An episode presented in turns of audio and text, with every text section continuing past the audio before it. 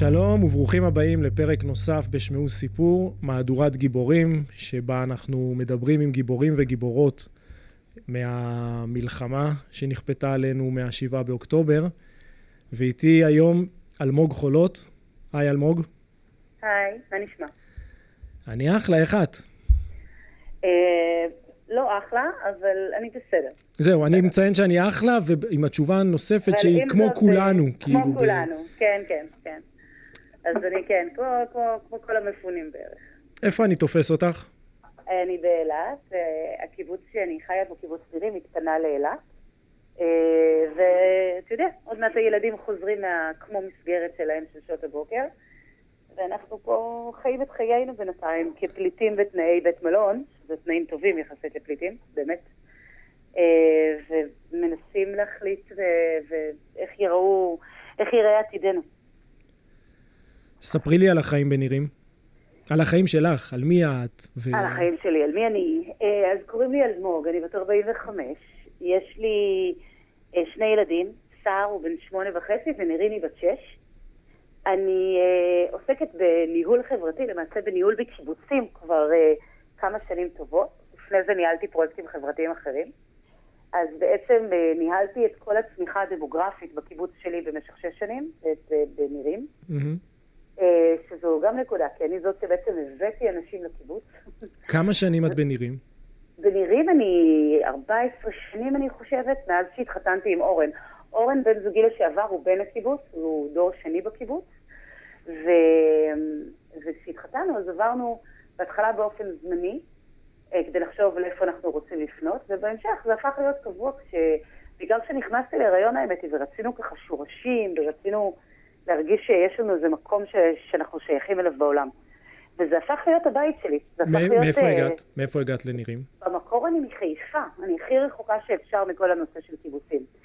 אבל, אה, אבל אני התאהבתי, התאהבתי גם בנירים עצמו, שהוא קיבוץ מדהים, קיבוץ אה, גם יפהפה פיזית, אבל גם עם קהילה שאתה פשוט רוצה להשתייך אליה. קבוצה של אנשים שהתאהבתי בה, אנשים שהם באמת מלח הארץ, אנשים שאתה אומר, הם אנשים שחושבים ככה ומסתכלים ככה על העולם, אני, אני רוצה להיות שותפה. אה, והתאהבתי בכלל בכל הקונספט של קהילות וקיבוצים, זה הפך להיות החלום שלי, הקריירה שלי, סביבת החיים שלי, החברים שלי, זה, זה הפך להיות הבית במ- במהות הכי עמוקה שלו, במהות שהיא לא רק אה, בניין או דירה שאתה גר בה, אלא, אלא המקום שאתה משתייך אליו ומגדיר את הזהות שלך ואת ה, את תחושת הביטחון והשייכות שלך בעולם. אז היית מנהלת, אז שם, בנירים, ניהלתי את הצמיחה הדמוגרפית, ולפני אה, שלוש שנים... והייתה? נכנסתי- הייתה צמיחה דמוגרפית? ב- ב- בהחלט, בתקופתי כן. אני חושבת שאני, שבתקופתי הוספנו משהו כמו 30 אחוז לאוכלוסיית חברי הקיבוץ. וואו. אה, המון, המון המון המון. הייתה צמיחה דמוגרפית בכל העוטף אגב. אה, יש המון המון ביקוש ויהיה גם אחרי האירוע הזה. אה, המצב הדמוגרפי בישראל, יוקר המחיה, זה, זה דוחף אנשים לפריפריה, כאילו, אין מה לעשות. והייתה, וגם אני הייתי ממש טובה בעבודה שלי. וכשהחלטתי, צניעות זה לא הקטע אצלי. בסדר, מקובל, כן. מקובל, מקובל. כנות כן, צניעות פחות. אבל אה, באמת, אה, הסיבה שאני אומרת שעשיתי עבודה טובה זה כי הצלחנו להוסיף הרבה חברי קיבוץ, אבל הם השתלבו אינהרנטית. הם הפכו לחלק מהאוכלוסייה, הם לא יצרו קהילה בתוך קהילה או, קבוצה בתוך קבוצה, ועברנו ביחד את המשברים והפכנו, המשכנו להיות קהילה אחת. נירים זה באמת קיבוץ מאוד טוב, והרבה מאוד קיבוצים הקליטה החדשה יצרה בעיות חברתיות לא פשוטות. של ותיקים אה, וחדשים של וכאלה. ותיקים וחדשים וכאלה. עכשיו, אני כן אגיד שבשנתיים האחרונות, באמת, כשהחלטתי להתקדם, אז עברתי לניהול קהילה, ואני בשנתיים הללו מנהלת את הקהילה בנירם, אני עוד מעט מסיימת את התפקיד הזה, ואני עוד לא יודעת לאן פניי מועדות ולאן אני ממשיכה, חלק מזה זה השבר הזה של השביעי ב... זהו, אני מעריך. שכל הקלפים נטרפו בעצם. הכל, הכל, ברמות שקשה לדמיין. בדיוק סיימתי אה, איזה שלוש שיחות ברצף על אנשים שהנישואים שלהם מתפוררים פתאום. Mm. אה, כי, כי משהו ב, ברגע הזה, ביום הזה של החרדת מוות, שהמוות באמת היה מעבר לדלת, גרם להרבה מאוד אנשים לעשות איזה דחף קדימה, האיץ תהליכים. אלה שהיו קצת מאוהבים זה פתאום נורא התחזק, אלה שהיו עם איזשהו קרע זה פתאום העמיק. כאילו משהו מאוד קיצוני קרה לאנשים ששרדו.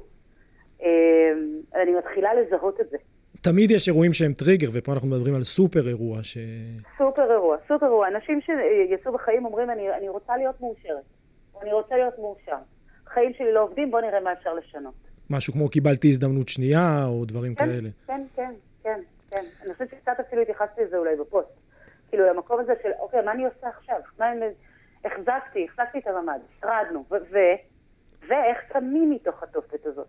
אז קמים מתוך התופת הזאת רק אם מחליטים ש... שאנחנו אוספים את עצמנו ואנחנו מחפשים חיים טובים, בעיניי. עכשיו, אלמוג. את תיארת קודם סוג של uh, גן עדן. התערבת את במקום ושכנעת אנשים להגיע למקום, וכמו שאמרת, הכל היה מושלם. אבל uh, המרחק מהגבול הוא, uh, הוא כלום. כלום, ו- כלום. וסבבים... אני, הליכות, הליכות בוקר אני מגיעה לגדר. אני לא בדיוק הולכת מהר.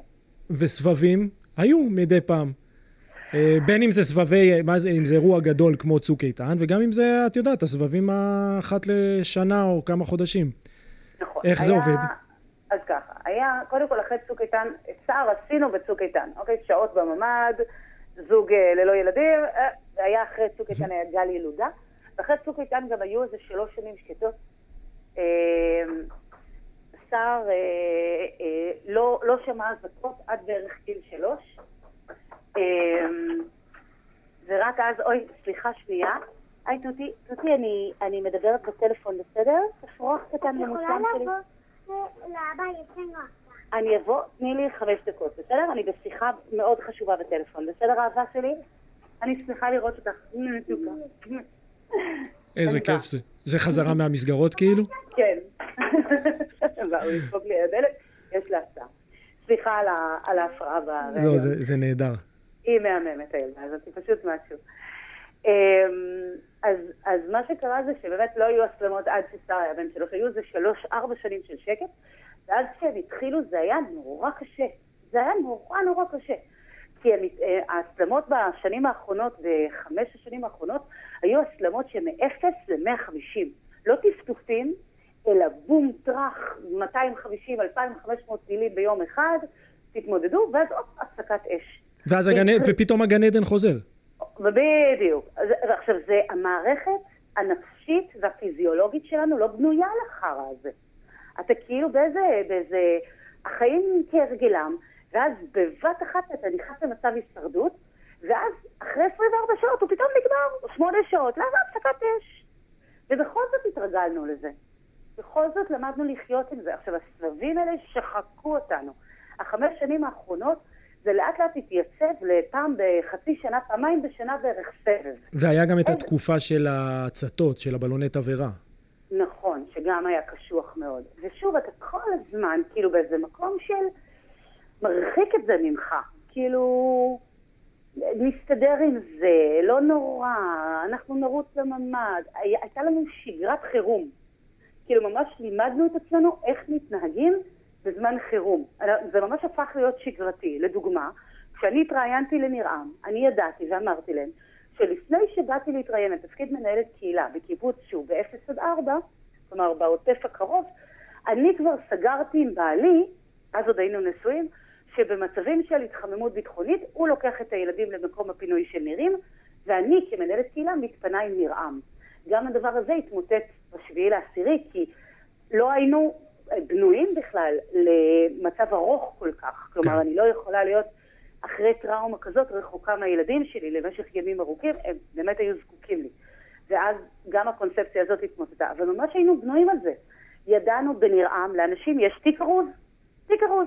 ברגע שהם שומעים את האה של הרמקול שנפתח עם הצבע האדום, הם זורקים אותו לאוטו, זורקים את הילדים לאוטו ויוצאים.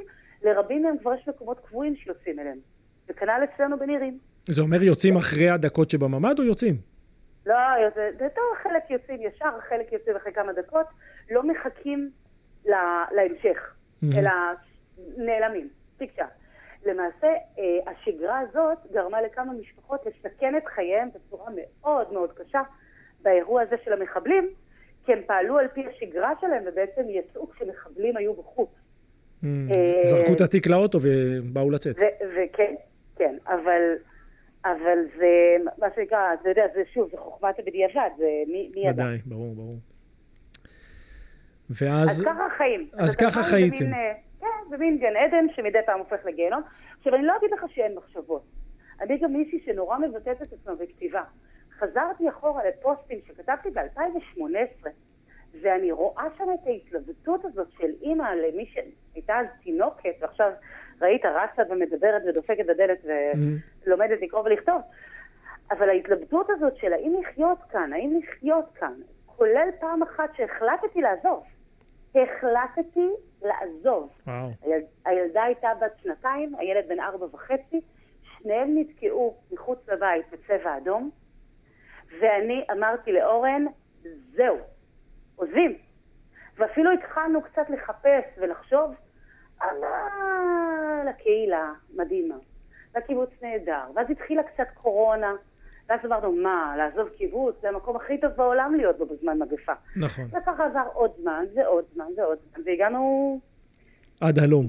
עד הלום למקום שבו אני לפחות לא יכולה יותר, לא יכולה יותר לעצום עיניים, באופן אישי. אני חושבת שאף אחד לא יכול יותר לעצום עיניים. לפני שאני מגיע אבל לשאלת העתיד, שאנחנו נגיע אליה, בואי נגיע ל... לשמחה, לסוכות בכלל, החגים האלה, ואז היום האחרון בעצם של החגים. סוכות זה חג אה, מאוד כיפי בקיבוצים. בכלל, תקשיבו, קיבוצים זאת צורת החיים הכי נהדרת שיכולה להיות, במיוחד לילדים ולאנשים קשישים. אבל... אה, כן, את זה שמעתי, שכאילו זו הצורת חיים הכי טובה, חוץ מבין 20 ל-60. משהו. בוא נגיד שזה, שזה כן, זה הכי בעייתי כשאתה בין 20 ל-35 וכאילו רוצה באמת, אתה יודע, לשאת, לבלות, לזיין וזה, קצת בעייתי, אבל, אבל, אבל בשאר הזמן, כשאתה מנומנם זה, או, או, או סוער, זה, זה נחמד. אמ, אז אצלנו בחג שני של סוכות יש את אה, חג הקיבוץ, זה כמו יום ההולדת של הקיבוץ. ו... הרבה מהקיבוצים, נכון? זה ממש נכון. ה-11 הנקודות שהוקמו... בדיוק, הרבה מאוד מהקיבוצים בנגב הוקמו באותם, כאילו באותו יום, אה, והחגיגה הזאת היא לדעתי גם איזושהי פשרה, כתאריך עברי, תאריך לועזי, כל מיני שטויות כאלה. בכל מקרה, אצלנו זה כבר שנים מקובל התאריך הזה בנירים, ו... ואתה יודע, זה, זה יום שמגיעים המון אורחים, יש אירועים, ויש מתנפחים, ויש אה, אה, מסכת, ויש אה, אוכל, ויש כאילו, זה חגיגה חגיג- כזאת מאוד גדולה. שמושכת מאות אנשים, ולילדים היה כיף. זה היה ערב באמת מהטובים שאני זוכרת. כאילו, רכזת התרבות שלנו הפציצה, באמת הצליחה להביא את צוות אחד, כולם מרצו שערות בגללה, אבל הצליחה להביא אותם לתפקוד מדהים, זה היה אושר, היה פשוט שמחה, היה ערב מלא שמחה. זה כאילו אה, מטורף לראות את זה במבט לאחור עכשיו, את הערב זה לא לפני. צפוי, זה- הייתי בשבוע שעבר בקיבוץ כדי לאסוף כמה דברים באישור הצבא, וראיתי עוד את הדוכנים שנשארו במקום, אתה יודע, כל הדברים כן, שלא הספקנו וואו. לפרק. שהשאירו ליום אחרי, ל- כן, לבוקר שאחרי, כן. כאילו, הצוות פירוק עוד לא גמר את העבודה. ואתה אומר, כאילו, כוס, סליחה, מותר לקלל בפודקאסט? לא. קיללת. אוקיי, גם בטח אסור לצחוק בכל רם. אה, אבל אתה אומר לעצמך, כאילו, וואו, זה, זה כמו, זה שייך למציאות אחרת. זה שייך למציאות אחרת, זה כמו אחרי אפוקליפ- אפוקליפסה, כאילו פתאום המציאות היא, היא אחרת לחלוטין. אז היה ערב מדהים, והוא היה כזה מדהים שהגעתי הביתה וראיתי שהגור הקטן שלי השכין בכל הבית, אפילו לא הייתי מבואסת מדי, כאילו, כלומר, קיללתי. אבל שטפתי בשמחה את הבית, והילד חזר מורעב אחרי שניסיתי לתקוע לו אוכל במשך חמש שעות, אבל הוא לא יכול היה, לה, כי הוא לא עצר את הריצה שלו בשביל לאכול, ואז הוא חזר מורעב. אז בכל זאת ישבתי ונתתי לו לאכול בעודי גורפת מים מתחת הרגליים שלו, וכאילו, היה טוב, היה נעים, היה, הייתה שמחה. והילדה הלכה לישון עם אימא שלי, כי היא רצתה. פעם ראשונה שהיא... שאימא שלך הייתה. כאורחת, כי היא בעצם כן, לא- היא לא מהקיבוץ. כאורחת. לא, לא, היא לא מהקיבוץ, היא חיפאית, היא באה להיות איתנו ב- בחג. בחג. והילד ביקש לישון איתי, ואמרתי, טוב, בסדר, למרות שהוא כאילו, אתה יודע, מטפס עליי כמו צמח מטפס בלילה, וכאילו אתה מוצא את עצמך עם, עם רגל תקועה לך על, ה, על האף. כן, כאילו, איזה זה- מרפק בצלעות. ואיזה איזה- מרפק בצד, עכשיו אתה גם לא מבין איך כל החלקים בגוף שלו מצליחים להתחבר ועדיין הוא מגיע לכל כך הרבה מקומות, אבל ככה זה עובד בגיל הזה, הוא מאוד גמיש. אה, ואמרתי יאללה, כאילו הכל היה ממש טוב, וכאילו באמת הלכתי לישון והתפילה היחידה בליבי הייתה שהגור לא ישתין עוד פעם לפני שאני מתעוררת בבוקר. בכל זאת, הבית שטוף. הבית שטוף, מריח טוב, כל החדרים, כי אה, כאילו אמרתי יאללה. וככה הלכנו לישון, מחובקים ומאושרים ובאמת שבעים ומרגישים טוב. ואז התעוררנו לגיהנום. שש וחצי? שש וחצי בערך, שש עשרים ושמונה אולי, צבע אדום. עכשיו, תקשיב, אני מודה שצבע אדום ראשון, אני כאילו לא... אמרתי, אולי, אולי אפשר להחליק. כאילו הייתי... בג- כאילו אמרתי, אוקיי, שבת בבוקר, הלכתי לישון בשתיים בלילה, שש בבוקר, כאילו... זה יעבור. יעבור, טפטוף. כאילו, ראיתי את הילד ישן לידי ואמרתי, אני אשכב מעליו, יעברו כמה דקות, לא נעיר אותו. אבל מיד אחר כך היה צבע אדום שני. עכשיו, אני לא יודעת אם אתה יודע איך זה עובד, אבל בעצם זה התראת צבע אדום לכל שיגור. זאת אומרת שה, שהמערכת מזהה. זאת אומרת, צבע אדום זה שיגור אחד. צבע אדום. אבל אם היא מדברת פעם שנייה, צבע אדום. אז זה שיגור שני. אז צבע אדום, שיגור שלישי. בשני הוא כבר פתח עיניים, עוד לא, הראשון עוד לא הספיק להגיע. ואמרתי לו, בובו, יש לנו פה צבע אדום, בוא, בוא, בוא נרוץ לממ"ד. הוא ככה לא עשה עניין, הוא ישר זינק מהמיטה, הוא מתורגל, רצנו לממ"ד, בממ"ד כבר הייתה, היו סבתא ונריני הקטנה שלי, והבאנו, הכנסנו את הגור והכנסנו את מוקה, וכל אחד כזה התיישב בחדר, ואני מחכה שיגמר וזה לא נגמר. זה לא נגמר. כשעד השלב אומר- הזה זה משהו שקורה, שקרה, שאמור להיגמר. ב- זה אמור להיגמר, אתה יודע מה? בשלב הזה זה מתחיל להיראות מוזר. כי הם בדרך כלל לא מרימים מ-0 ל-150 כל כך מהר. כאילו יש פה איזה משהו, בהתחלה אנחנו עוד מדברות, אני, עוד, אני אומרת לאימא שלי, אימא, אה, אה, זה, זה חזק מדי מה שקורה פה, זה לא, זה לא רגיל, זה ממש מלחמה, הולך להיות מבצע. וואו. עכשיו, אני, אני והבן זוג שלי כבר מתכתבים, אני, והוא אומר לי שיש גם בתל אביב אזעקות, באזור המרכז. ואני אומרת לו, תקשיב, הם משוגעים, הם התחילו מלחמה. הוא אומר, טוב, בקטנה נבלה ביחד שבוע בצפון. כן, כי זה החוויה. אה, זה, היה, כאילו, כן, אז יפנו אתכם לפה, יפנו אתכם לשם, אני אבוא למקום פינוי, את תלכי, אה, אנחנו רגילים. אבל, אה, אבל, אבל, אבל זה לא מספיק, כאילו משהו ככה די מטורף, אנחנו עדיין בראש שהכל רגיל, אבל אז אני מתחילה לשמוע יריות של נשק קל. כאילו, יריות של בתי מקלט. כן. אני לא יודעת, מי, מי המציא את כל הקיצורים האלה, נקל? כאילו, מה זה נקל? מה זה, כאילו, כן, נקל נשמע כל כך אביב. נשמע כ... ואני, עכשיו, אני באמת, באמת, אל תחשוד בי, אני לא ביטחוניסטית בשום צורה. אני שומעת את זה, והיה לי, אתה יודע איך לפעמים הגוף שלנו מדבר? אה, באמת, המוח שלי היה רדום, אני מזכירה לכם, שש וחצי, הלכתי לישון בשתיים, כאילו לא עייפה, ממש עייפה, לא, אה, ובלי קפה או משהו, הבטן שלי דיברה. הבטן שלי סימנה לי פחד. וכאילו המיינד שלי לא הצליח לעקוב אחרי הבטן. הבטן שלי אומרת פחד, וה, והתודעה שלי אומרת למה. ואז האינטואיציה שלי זרקה לי שתי מילים, או שלוש. צוק איתן, חדירה. צוק איתן, חדירה. צוק איתן, חדירה. ככה, כמו, כמו תוכי שמנקר לך, טה-טה, טה-טה, טה-טה, טה-טה.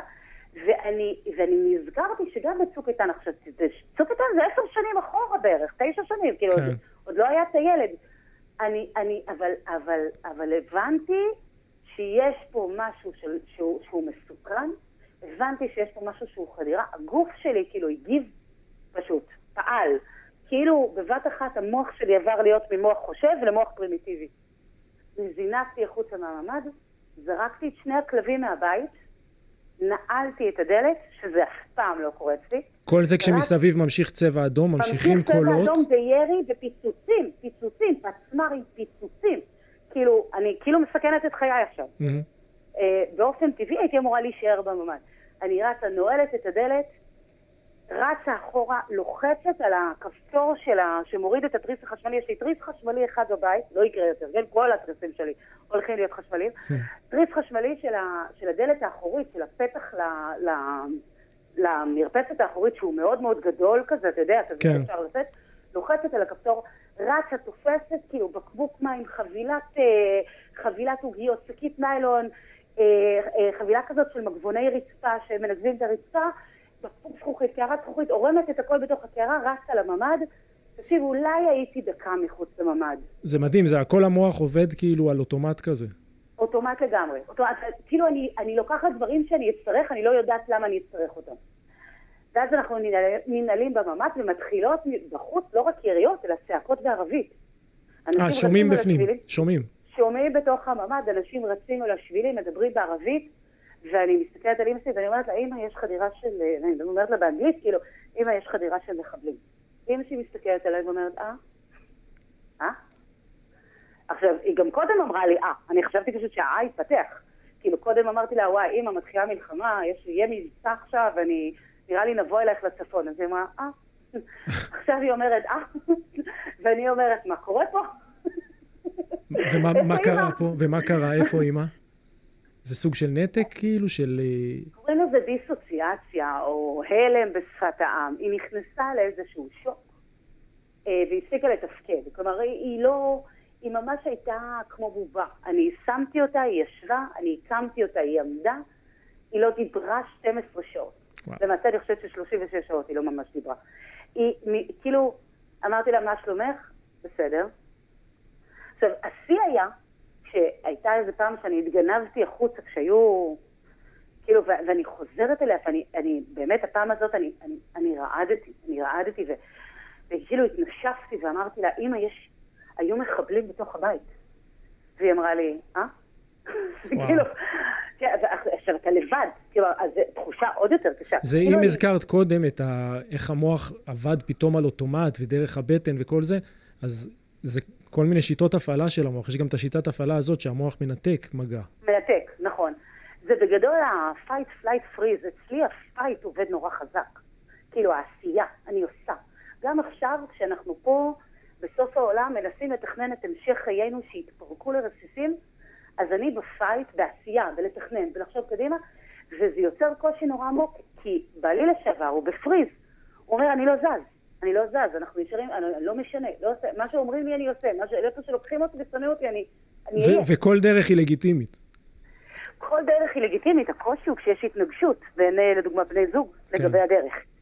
אה, זה פשוט קושי, כי זה קושי לנהל את המשפחה ככה ולנהל את המערכים, אבל כל דרך היא לגיטימית, ואצל אימא שלי היא פשוט קפאה. וזה היה מאוד מאוד דרמטי, וזה השאיר אותי מאוד מאוד לבד, אחראית גם עליה, גם על הילדים, וגם צריכה עכשיו לתפקד כמנהלת קהילה. עכשיו אני לאט לאט מתחילה להבין שזה לא... זהו, מה. קורה, מה קורה בדיוק ב- בוואטסאפ? זאת אומרת, יש וואטסאפ, כמו שאמרנו, על מנהלת הקהילה, כמנהלת הקהילה בנראים, בנרעם, נכון. ויש את הבן זוג, ויש את השכנים בתוך היישוב בנירים. נכון. זה היה די מטורלל, כי בנוסף לכל זה, הקליטה מדי פעם חוזרת והולכת, כלומר אין לגמרי קליטה. יש חשמל? יש חשמל, וזה היה מזל, והנה עצתי לכל עם ישראל שמקשיב לנו. אחת מהסיבות שניצלנו זה כי, וזו סיבה כאילו שולית יחסית, או שהיה לנו יחסית נורמלי, זה כי בקיבוץ שלנו, הבתים שאני, הבית שלי הוא בית מהישנים, שהממ"ד לא נבנה כחלק אינהרנטי מהבית, אלא הוצמד לבית. נבנה אחר כך, מהמם. לפני, בין צוק איתן לבין המלחמה שקדמה לו, לא זוכרת דין וחשבון או לא יודעת מה, כל פעם יש שמות אחרים. וה, ובגלל שהוא נבנה כתוספת, מערכת החשמל שלו הייתה פנימית. אחד מהדברים שהבוזזים עשו כשהם נכנסו לבית זה הם חיבלו במערכת החשמל. עכשיו, לנו נשאר חשמל כי הייתה לו בעצם הזנה נפרדת. Mm, אה, אבל החשמל גם כן בחלק מהזמן בא והולך, כאילו מתנתק וחוזר, תקשורת מתנתקת וחוזרת, אני מעמידה את הטלפון באיזה חצי זווית כדי שאני אצליח לקבל הודעות, אני מנסה לתפעל את נירם, אני לא מצליחה לתפוס את הרבצ'צית, אני לא מצליחה לתפוס את, המ... את היו"ר צחי, אני לא מצליחה לתפוס אף אחד, כאילו, אני, אני לא מבינה כבר מה קורה. עכשיו, אני מקבלת דיווחים שיש מחבלים בשדרות. לקח כמה שעות עד שהבנתי שגם נירם הותקפה, אבל שם היה הרבה מאוד מזל, גם הצליחו לעצור את המחבלים אה, על הגדר בעצם, המחבלים לא כן. חדרו, והייתה שם גם איזו כיתת מג"ב שנתנה, אה, נכנסה לקרב מאוד קשה וספגה... וספגה נפגעים, נכון. נפגעים בטירוף שם.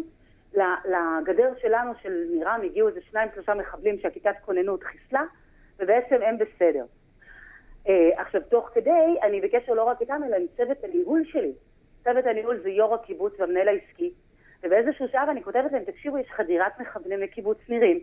אני, אני לא יודעת איך זה ייגמר, אני אומרת לכם, אם קורה לי משהו, אתם צריכים לנהל את ניר עם בלעדיי, כאילו לפנות אותם, לדאוג לפינוי, לדאוג...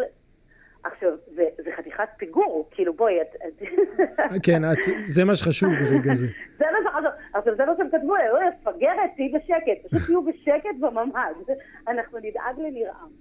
אז היו שם גם, תקשיב, זה נמשך שעות, היה שם איזה שעה עם הבוזזים, שאני אומרת להם, תקשיבו, הם גונבים לי את המחשב של העבודה. אז, אז, אז, אז הם אומרים לי, תעזבי את המחשב, שבו בשקט. רק לא הלפטופ. תשמרי על הילדים. זה, זה, אני אומרת, הלפטופ, הלפטופ. תניחי ללפטופ, תהיו בשקט, הכל, תשמרו על עצמכם. מה הילדים יודעים כל הזמן הזה? כלום. כלום. אני מחזיקה אותם כאילו אנחנו בהתחלה בצבע אדום רגיל, ואחר כך כשהילד התחיל לשמוע את הקריאות בערבית ולהבין שקורה פה משהו אחר, אני אומרת להם, תקשיבו, זה נכון, זה לא צבע אדום רגיל, הייתה גם חדירה של מחבלים לארץ והצבא נלחם בהם. ובגלל זה אתם שומעים רעשים. מאוד מאוד מינורי.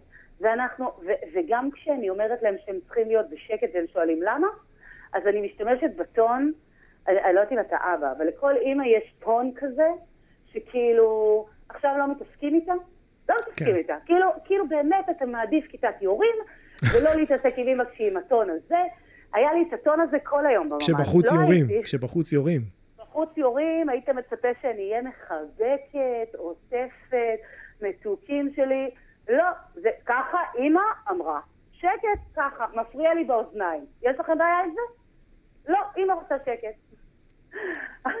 עכשיו, שומרים על שקט. נשמעת רע.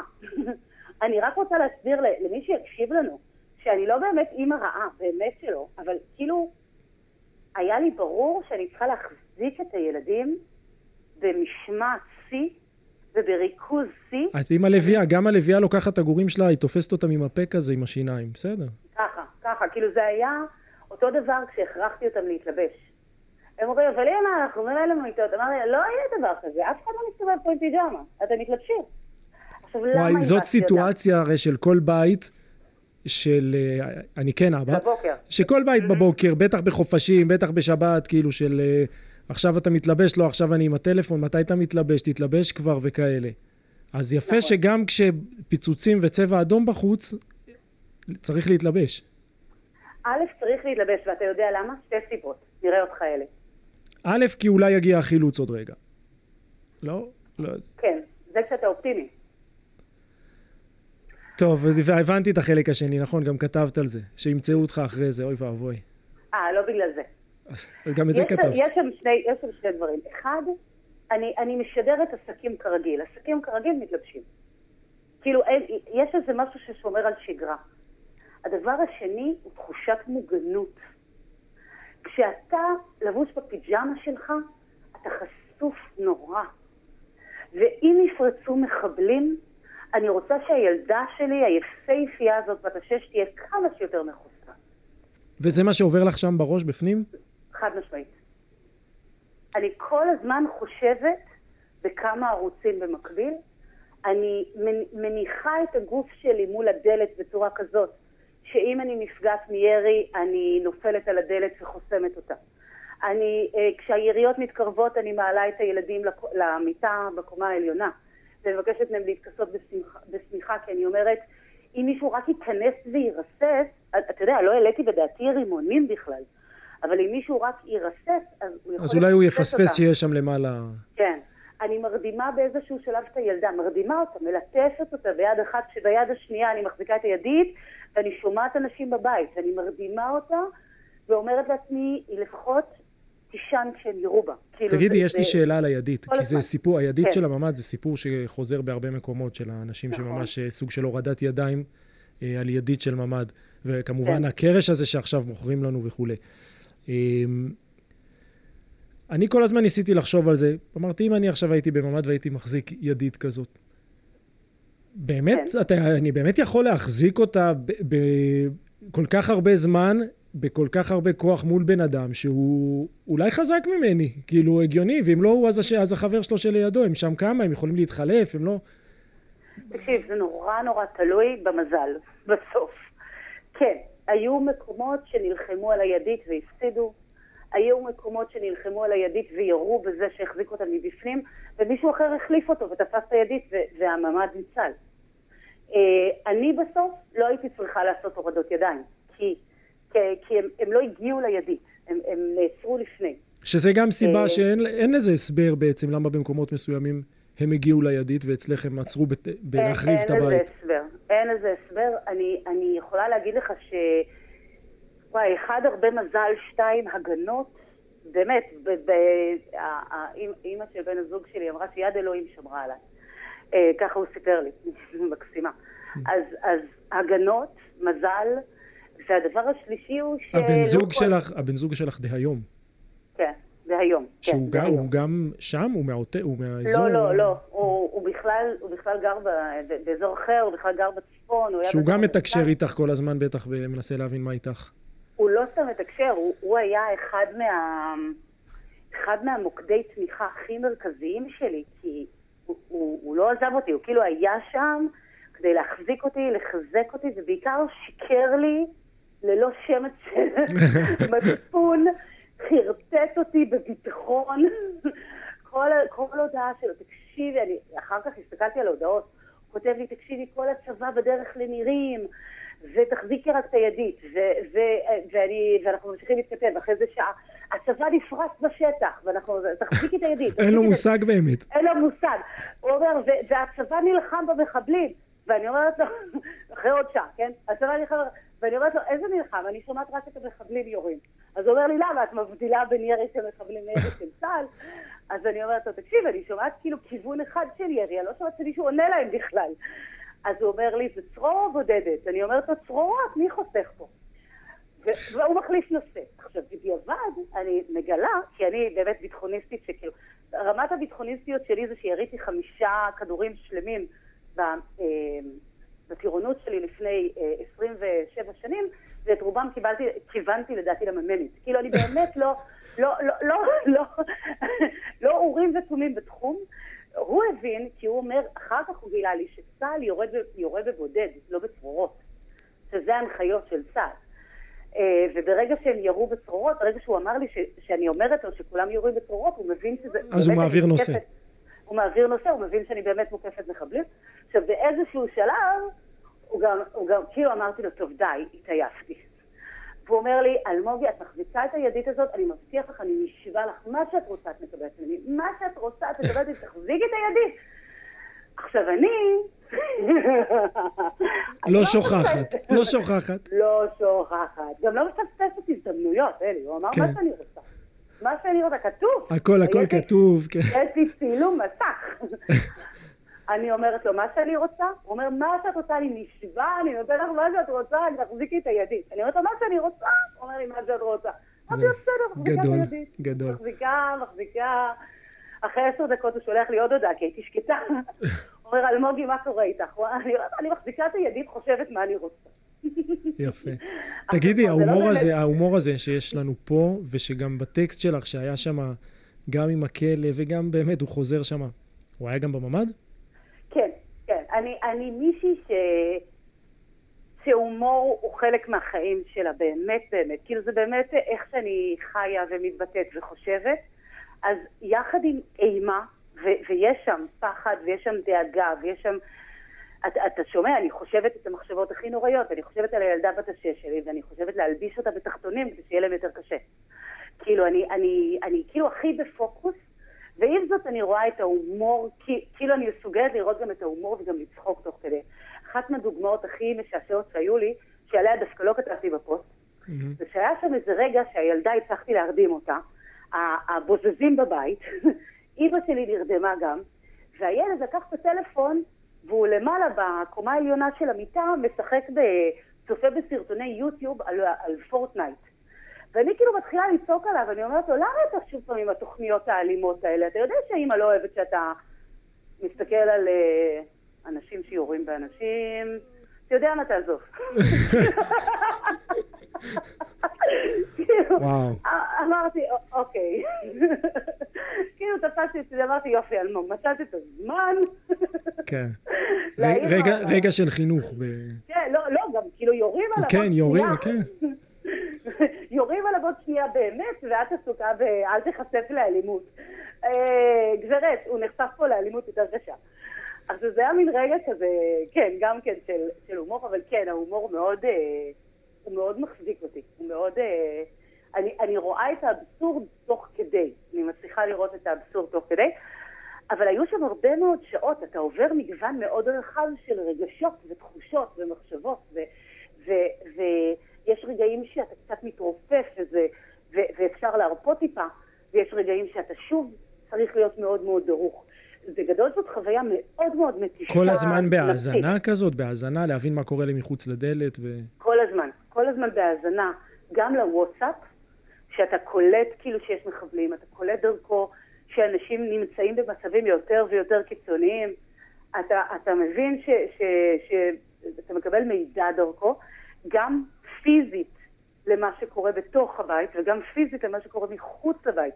אני יכולה להגיד לך שלפחות הגל הראשון של המרצחים, של המחבלים, אני ממש הרגשתי אותו מתקרב, התכוננתי אליו. כלומר, זה ממש, הם עברו בית-בית, יכולתי להרגיש שזה מתקרב, מתנפץ עלינו, וכמו צונאמי, וממשיך הלאה. כמו, את יודעת מה היה לי בראש? לא צונאמי, כמו הוריקן, אנחנו ישראלים, אנחנו לא הוריקן, כן. סליחה, טורנדו כזה שעובר בתוך איזה מקום, אז כן. היא, מגיעה, עוברת את הבית שלך וממשיכה לבית הבא. וממשיכה הלאה. ככה זה, זה מאוד ככה. זה, זה היה כאילו, אתה יודע, מין פוש כזה מאוד אלים, שכאילו אתה גם מרגיש, אני מחזיקה, אני עכשיו אחזיק את זה, אני אחזיק את זה, אני אחזיק את זה, ואחר כך הם התרחקו, הקולות של הירי התרחקו, הצעקות התרחקו. עכשיו, עוד דבר שעזר לי בדיעבד, הכל בדיעבד, זה שהמוח שלי עשה מאוד פרשנות מינורית לכל דבר. עכשיו זה משהו מאוד מאוד מפתיע ומצחיק, כי אם היית שואל את הבוס שלי, את היו"ר של הקיבוץ, הוא היה אומר שאני די דרמטית. מבחינתו דרמטית מדי, וזה נכון, יש את המאפיינים האלה. אבל דווקא המוח שלי פירש כל דבר נורא נורא במתינות. אני שומעת בום, בום, בום, אני אומרת, וואו, אוקיי, הם דופקים ממש חזק על הדלת. בדיעבד התפוצצו לי בבית רימונים. כאילו, עכשיו, כשיצאתי, הייתי, כן, אני שומעת ירי, אני אומרת, אוקיי, הם מרססים את השבילים, הם כנראה יורים על חלונות, אני יוצאת החוצה, מסתבר שהם ירו לי בכל הסלון, שברו לי את כל החלונות, כאילו, אני, אני הייתי ממש מופתעת מכמות הנזק, כי... זאת אומרת, לא הייתה גם ביזה לשם ביזה, היה גם הרס לשם הרס. כן, כן, חד משמעית. תקשיב, ברמת הביזה הם היו יסודיים. זה הדבר היחידי שאני יכולה להגיד לך. ברמת ההרס, הם התרכזו באזור מרכזי. הם לא הגיעו, הם, הם כאילו לא הגיעו אליי. הם לא נכנסו לחדר שינה. הם לא נכנסו לחדר מעבר לממ"ד, אבל אלה שבזזו נכנסו לכל מקום, פירקו כל ארון, פירקו כל מגירה, כאילו, לא ויתרו על כלום. מתי מגיע צה"ל? שתיים וחצי. אני כבר מקבלת בוואטסאפ הודעות מהחבר'ה מסביב שצה"ל מגיע, צה"ל נכנס, כאילו כזה, ומצד שני גם התראות של תוודאו קודם שזה צה"ל. Mm. אז כשהצבא מגיע, אני באמת באיזה... שוב, היה כאן איזה קטע שמשהו אחר שולט בך, כאילו, זה היה נורא כן. מגניב. כאילו, הנה, זה, זה עוד דבר שההומור מאפשר. אני גם יודעת להסתכל על הדברים ולהגיד תוך כדי, וואו, או קצת אחרי. הצבא מגיע, אני מבינה שהצבא אמור להיכנס. הם, עכשיו, הם נכנסו לבית שלנו גם כן דרך החלונות, כי בעצם הניסיונות, לח... כאילו, של המחבלים, בגלל שנעלתי את הדלת כנראה והשארתי את המפתח במנעול, המקדחה שלהם לא הצליחה לפתוח וגם לא הירי למנעול, והם בעצם, וזאת הפרשנות שלי, זרקו את הרימונים וירו מהחלונות. מי שנכנסו פיזית היו הבוזזים, הגלים שאחר. הגל השני, השלישי, כן. השני והשלישי, ולך תדע כמה. אבל כשהצבא נכנס, אז הם גם נכנסו דרך החלונות, כי הם לא הצליחו לפתוח את הבית. הם ראו בית הרוס לחלוטין, הם היו בטוחים שאו שחטפו אותנו, או שרצחו אותנו, או ש... אתה יודע, הם, הם לא חשבו שיש שם אנשים חיים. אז הם שעטו למד... לממ"ד, שברו לי כמה דלתות בדרך, כן? אגב, בצורה פחות נחמדה מאשר הבוזזים שהשתמשו במבריגים. והם באים לפתוח את הדלת של הממ"ד. עכשיו, אני על הדלת של הממ"ד, אני שומעת רעש מבחוץ, אני על הדלת של הממ"ד. ובא איזה חייל צעיר ומנסה לפתוח אותה, ואני מחזיקה אותה סגורה. ואז יכולת לראות שיש פאוזה, וכאילו פתאום קלטו... שיש מישהו מאחורה. כן. והוא ניסה עוד פעם לפתוח, ואני שוב, אני מתנגדת, אני לא נותנת לו. ושוב הייתה איזה פאוזה, ואז הם, ואז הם, ואז הם שאלו, יש שם מישהו? ואני לא מצליחה לענות להם. עכשיו, אני יודעת שאני צריכה לענות להם. אני יודעת, אני לא רק יודעת, אני מתה מפחד. הם שואלים שוב, הם אומרים, יש שם מישהו? יש שם מישהו? ואני מפחדת שאם אני לא אצליח לענות להם, הם ילכו לבית אחר. כאילו, הם יעזבו אותנו שם לכודים בממ"ד, מוקפים מחבלים. ואני לא מצליחה לדבר, אני לא מצליחה לדבר, אני לא מצליחה להגיד להם, יש. עכשיו, הם, הם היו מספיק אטנטיב, מספיק רגישים, מספיק שמים לב, והם אמרו, זה צה"ל, זה הצבא, באנו להציל אתכם. ואז אני מצליחה להשמיע, זה ממש נשמע כמו קרקור של תרנגולת, אני צריכה להשמיע איזה קרקור כזה של תוכיחו. והילדים האלה נעמדים שם בצד השני ומתחילים לספר לי את השם של היחידה, ואת אנחנו מהגדוד הזה והזה, ומהחטיבה הזאת, וזה, תקשיב, בינינו היו יכולים לחרטט אותי מפה עד לונדון, כאילו יש לי כן. מושג. אבל זה נשמע לי מספיק אמין ומספיק כאילו ישראלי, ואני פותחת את הדלת, אני יוצאת אליהם ואני סוגרת את הממ"ד מאחוריי, כי אף אחד לא נכנס. הם ערים כן, אה, אה, בפנים? הילדים ערים, שקטים לחלוטין, אימא שלי באותו מצב, אה, ואני אומרת להם, עכשיו הם מנסים לדבר איתי, ושוב, המוח שלי פועל אחרת. הם אומרים לי, הם אומרים לי, יש איתך מישהו? ואני לא מצליחה לענות. והם אומרים, יש איתך מישהו? ואני עושה להם כן עם הראש. והם אומרים, מי? מי איתך? מי נמצא בממ"ד? ואני מצליחה כאילו לקרקר ילדים. אז אומרים, אנחנו רוצים לראות אותם. אנחנו רוצים להיכנס לראות אותם. מותר, אפשר, ורק אז אני זזה בעצם מהדלת ונותנת להם להיכנס. עכשיו, זה היה כל כך רגיש מצדם, כי אני הייתי במוד הגנה מטורף. אם מישהו מהם היה מנסה להזיז אותי מהדלת, הייתי נלחמת בו עד, עד מוות. כאילו הייתי, הייתי בטירוף מגיבה. אבל זה שהם שאלו אותי וביקשו רשות, הם רצו לראות שכולם בסדר. כן, ברור. עכשיו הם נכנסים, הם עושים סיבוב, והילדים עדיין לא מוצאים הגה מהפה. כאילו תחשוב באיזה תודעת הישרדות כולם נמצאים בפנים. הם יוצאים, הם אומרים לי, מתי היה פה מחבל? אני אומרת להם, לא יודעת. אומרים, מתי? היו פה, היו פה מחבלים. אני אומרת להם, לא יודעת. הם אומרים, איך אתם ניצלתם? אני אומרת, אני לא יודעת. כאילו, הייתי באיזה לא הבנתי בכלל כמה שעות עברו, מה קרה. רק ידעתי שאני שומרת על הדלת הזאת.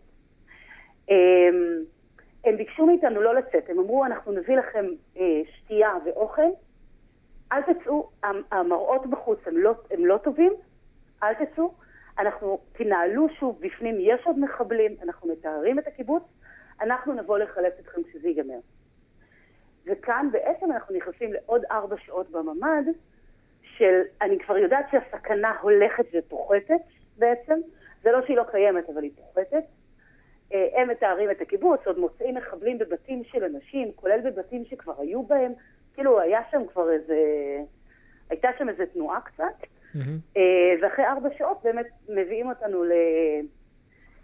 למקום ריכוז, למועדון של הקיבוץ, ואחר כך מחלקים אותנו לבתי הילדים למהלך הלילה. רק אחרי 36 שעות, כלומר, בחמש בערב, 35 שעות, חמש בערב של היום למחרת. של יום ראשון. של, של ראשון. יכולנו לצאת מהקיבוץ, נתנו לנו חצי שעה לארוז ולהתפנות. משם האוטובוס של הקיבוץ נסע ישר לאילת, במקום הפינוי, ואני והמשפחה שלי נסענו עם רכב של חברה, כי את הרכב שלי גנבו ואת של אורן אה, נשרפו לו הגלגלים, נסענו לכיוון חיפה, לאימא שלי לשים אותה בבית שלה, ובעצם להשיג עוד רכב כדי שנוכל להתנהל. אני רציתי לנסוע למירעם, הוא רצה להצטרף כמובן לקיבוץ שלנו, אז ידענו שצריך להתפצל לכמה ימים, אז כאילו התארגנו.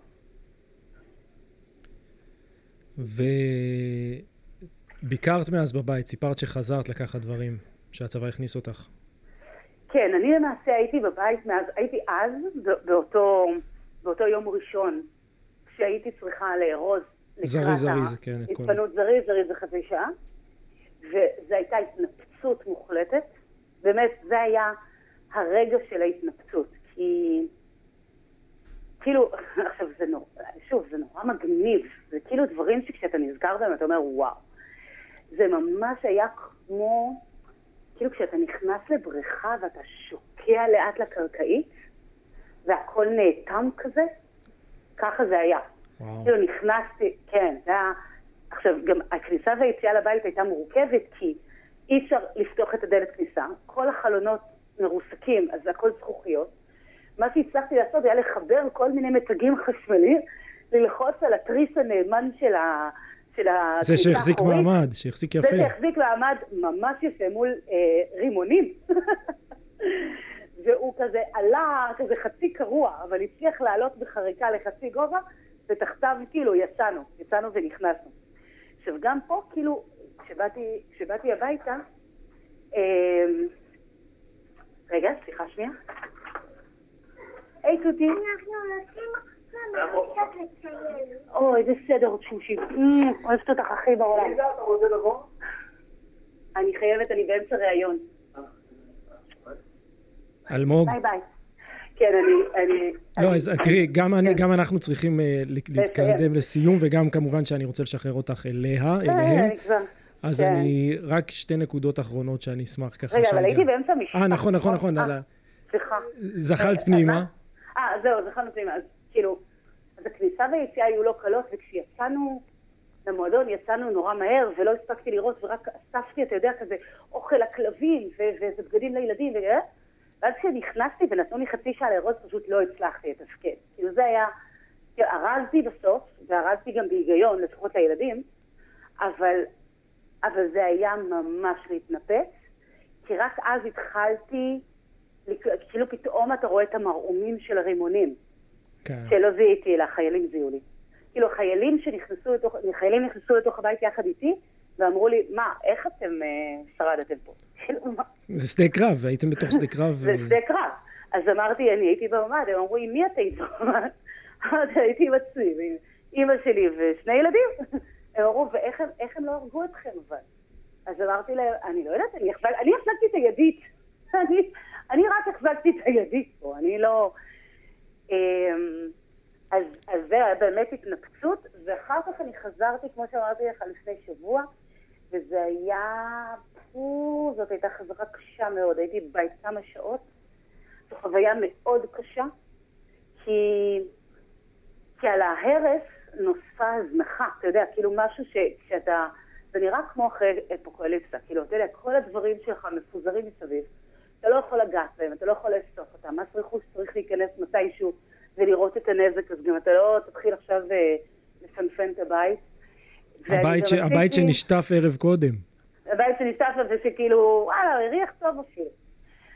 אני אפילו, אפילו עשיתי עם עצמי איזשהו ניסוי. אני נכנסתי בחזרה לממ"ד ונעלתי את עצמי בתוכו, כדי לבדוק וואו. איך זה מרגיש כשאני חוזרת.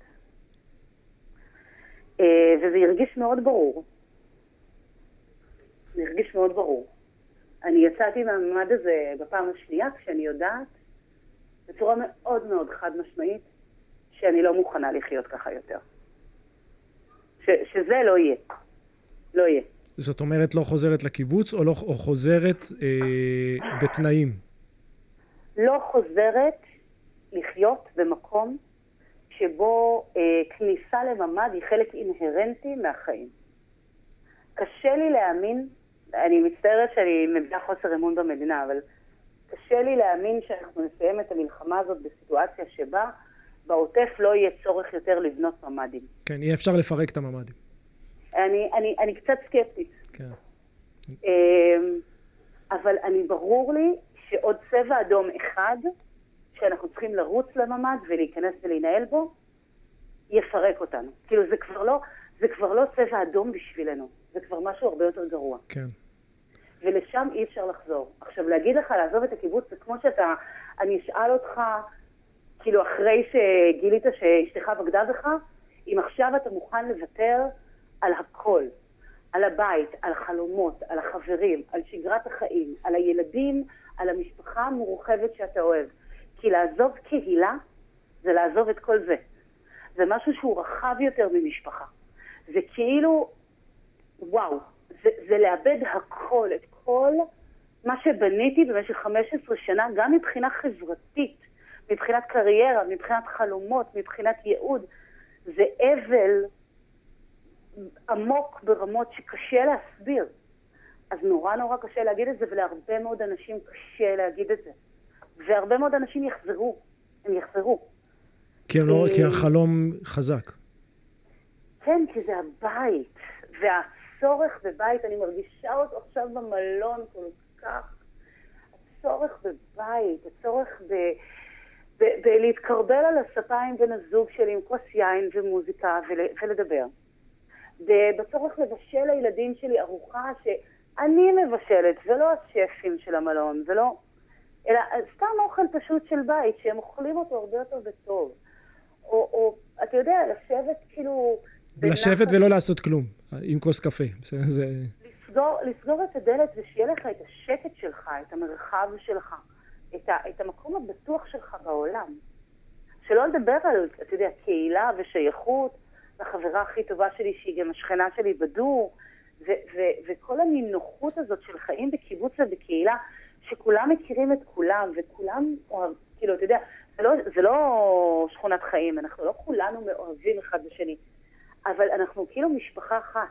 גם אם יש דודה שפחות אוהבים, היא, היא חלק מהמשפחה שלי, ואם יקרה לה משהו, זה אסון גם עבורי. שאלה שאני מסיים איתה. את מרגישה גיבורה? לא, ברור שלא. אני, אני, אני, זה נורא נחמד שאני באמת לא מרגישה גיבורה. את על התקן אני, הזה פה. כן, אני יודעת, אני חושבת שקצת הייתם. אוקיי, אז... אה, תקשיב, אני, אני אגיד לך משהו. קרה משהו ביום הזה שחשף את, ה, את, הדבר, את הדברים הכי זוועתיים שבני אדם יכולים לעשות לבני אדם. דברים שהם מטורפים, דברים שהם, שהם הם כל כך אכזריים, הם כל כך נוראים, שהם פוגעים ביסודות של מה שאנחנו יודעים על אנושיות. ומצד שני, בית אחרי בית בעוטף, נעשו המעשים הכי הירואיים, אנושיים, מלאי אהבה ואכפתיות שיכולים להיעשות. אנשים סיכנו את חייהם למען ילדים שהם בכלל לא שלהם. אנשים אה, נהרגו... סיכנו עד מוות, בשביל, כן. כן, נהרגו בשביל לשמור על אחרים, על אנשים שהם לא הכירו. לא הייתה אימא בעוטף שלא זרקה את עצמה קדימה בשביל לשמור על הילדים שלה, ולא היה אבא בעוטף שלא הלך ראשון לעבר מחבלים ומוות בטוח בשביל לנסות להגן על אשתו ועל הילדים שלו. אז אתה יודע, מול זה, אני בסך הכל, באמת הייתי בסך הכל עוד אימא ש, ש, שעשתה הכל, אתה יודע, בשביל לשמור, לשמור על הילדים שלה. אמ, זה, זה באמת, אני לא יודעת אם זו גבורה, אולי זאת אנושיות, אולי זאת המשמעות של להיות הורה, אולי זה... אמ, זה פשוט החיים, פשוט החיים שמפעמים בנו. אמ, נראה לא לי שזה... לא רעדתי מפחד, אתה יודע. לא, לא הייתי היסטרית, אבל, אה, אבל בסוף גם אתה היית מוצא את עצמך עושה את אותו דבר. אלמוג, תודה רבה. בשמחה רבה, אליס. נורא שמחתי לדבר איתך. גם אני שמחתי מאוד איתך, והשגרה הזאת בצל הלא שגרה, שכאילו אתם נכנסים אליה, שגרה בצל פינוי, שגרה בצל מלחמה, שתעבור לכם בקלות שם, אה, ושתמצאו את הכוחות לחזור לחלומות. ביי, תודה. אוקיי.